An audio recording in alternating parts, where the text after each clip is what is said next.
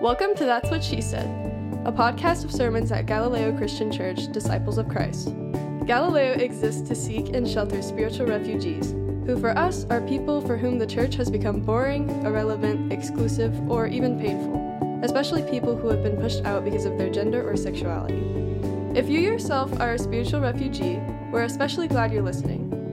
And if you find this podcast helpful in your theological rehabilitation, consider partnering with us in its production.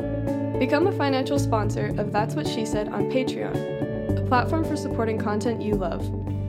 Thanks! Hi, church. My name is Deanne, and my pronouns are she, her. Um, I'm the interim Inside Out pastor for Galileo right now, as well as an ordination candidate. Um, during the month of December, we've been moving through our worship series, Home for the Holy Days. Uh, we've seen Jesus displaced during his birth. We've seen him fleeing as a refugee. We've seen him baptized in the Jordan River and during his ministry preaching and performing miracles. Tonight, on Epiphany Sunday, we'll conclude our series with Jesus making his way with his disciples to Jerusalem. Um, the text for tonight is Mark 10, 32 to 45. Um, so y'all can just follow along as I read. They were on the road going up to Jerusalem and Jesus was walking ahead of them. They were amazed, and those who followed were afraid. He took the twelve aside again and began to tell them what was to happen to him, saying, Look, we are going up to Jerusalem, and the Son of Man will be handed over to the chief priests and the scribes, and they will condemn him to death. Then they will hand him over to the Gentiles. They will mock him and spit upon him and flog him and kill him, and after three days he will rise again. James and John, the sons of Zebedee, came forward to him and said to him, Teacher, we want you to do for us whatever we ask of you. And he said to them, What is it you want me to do for you? And they said to him, Appoint us to sit, one at your right hand and one at your left, in your glory. But Jesus said to them, You do not know what you are asking. Are you able to drink the cup that I drink, or be baptized with the baptism that I am baptized with? They replied, We are able. Then Jesus said to them, The cup that I drink, you will drink, and with the baptism with which I am baptized, you will be baptized. But to sit at my right hand or my left is not mine to appoint, but it is for those for whom it has been prepared. When the ten heard this, they began to be angry with James and John. So Jesus called them and said to them, you know that among the Gentiles, those, those whom they recognize as their rulers lord it over them, and their great ones are tyrants over them. But it is not so among you. Instead, whoever wishes to become great among you must be your servant, and whoever wishes to be first among you must be slave of all. For the Son of Man came not to be served, but to serve, and to give his life a ransom for many. The word of God for the people of God. Thanks be to God.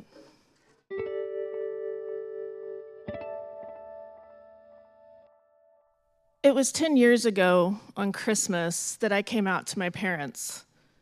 Coming out to your family at Christmas makes it really easy to remember and mark the occasion every year, which I do out loud to my spouse at least once each holiday season.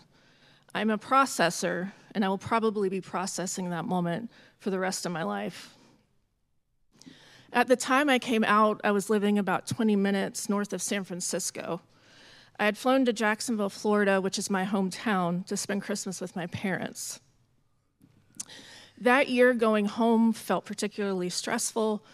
I had spent the last few years quietly and very secretly pulling apart the framework of a conservative Christian faith that had almost killed me. Christmas of 2013 also marked nearly six months of dating Deidre, the person I am now very grateful to be married to. Out of self preservation and necessity at the time, we had only shared our relationship with a few people, for the most part, keeping it a secret.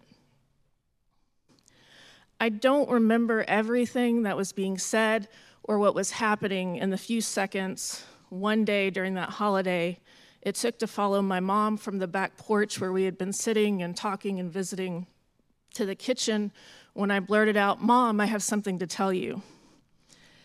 All I remember is in that moment that suddenly my body and my spirit could not take keeping a secret or hiding anymore. My mom turned around and said, What, you're gay? To which, with tears streaming down my face, I mumbled something that sounded like yes. There's a lot more to the story. I wish I could say that it didn't get messy, that harmful word, words weren't spoken, or that the hurt went away immediately, or that going home became easier, that it became less vulnerable, or that I always knew what I was walking into. But that wasn't always the case. Jesus knew exactly what he was walking into as he was leading his disciples toward Jerusalem. Predicting his death for the third time, Jesus lays it all out for them. He was going to be mocked, he was going to be humiliated, he was going to be tortured, all by the same people he had confronted, he had called out, he had embarrassed the religious authorities, the educated, the political elite, the oppressors, the ones wielding the power and the authority. The disciples are either not listening, or maybe they were not able to see the bigger picture of what Jesus was trying to prepare them for. Maybe they weren't ready or able, at least yet, to recognize their own role in what was about to happen down the road. They weren't able to recognize their own vulnerability in Jesus' prediction. Or maybe, like James and John, they were all focused on their own posturing and positioning, asking to sit on Jesus' left or his right, hoping to bask in what they could have assumed would be a glory filled with greatness and existence with Jesus. They had experienced his defiance with the authorities. They had watched him perform miracle after miracle. They had also, as they reminded Jesus a few verses before the ones we just read, given up everything to follow him. But had they really? Because what they didn't seem to be getting is that Jesus was about to flip the script. By traveling to Jerusalem, the place where he knew he would meet his fate, willingly, we're told, he was about to turn their idea of what it meant and means to follow him upside down. When Jesus asked them, So, you think you're ready to drink from the same cup and experience the same baptism as me? Without skipping a beat, they answered, Yep, we sure are. But did they really understand what they were answering yes to?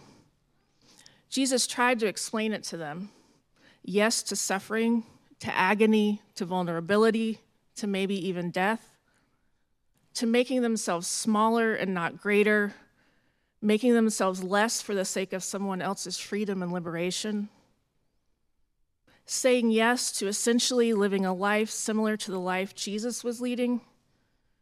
Jesus brought healing and restoration to the marginalized and the oppressed, and he opposed the political and religious powers, putting his own life at risk to do the work of building God's kingdom here on earth. They were saying yes to not resting on the laurels of Jesus and the work he had already done, but instead to following his example. Each week we gather at the table of our Lord together where everyone is welcome, and we take the bread and we dip it in the cup. Do we know what we are saying yes to when we take the cup every Sunday? Or what we agreed to at our baptism?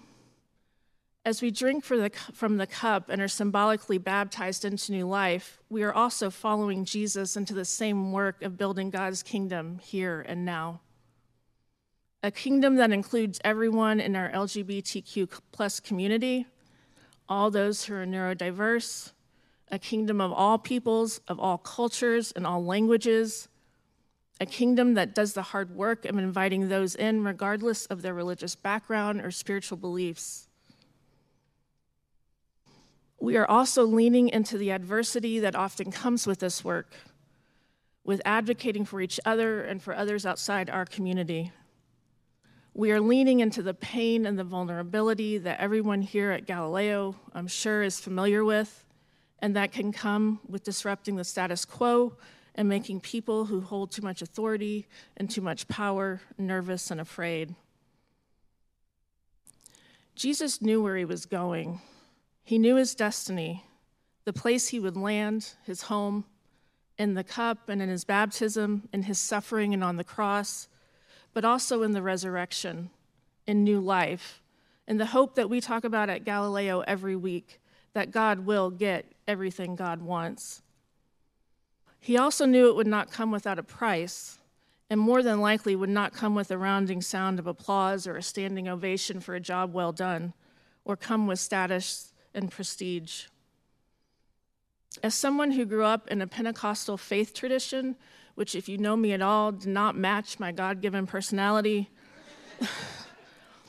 but where everything was yes and amen, name it and claim it, and everything's going to be all right, I don't take lightly the idea of finding my place or home with the Jesus I know now.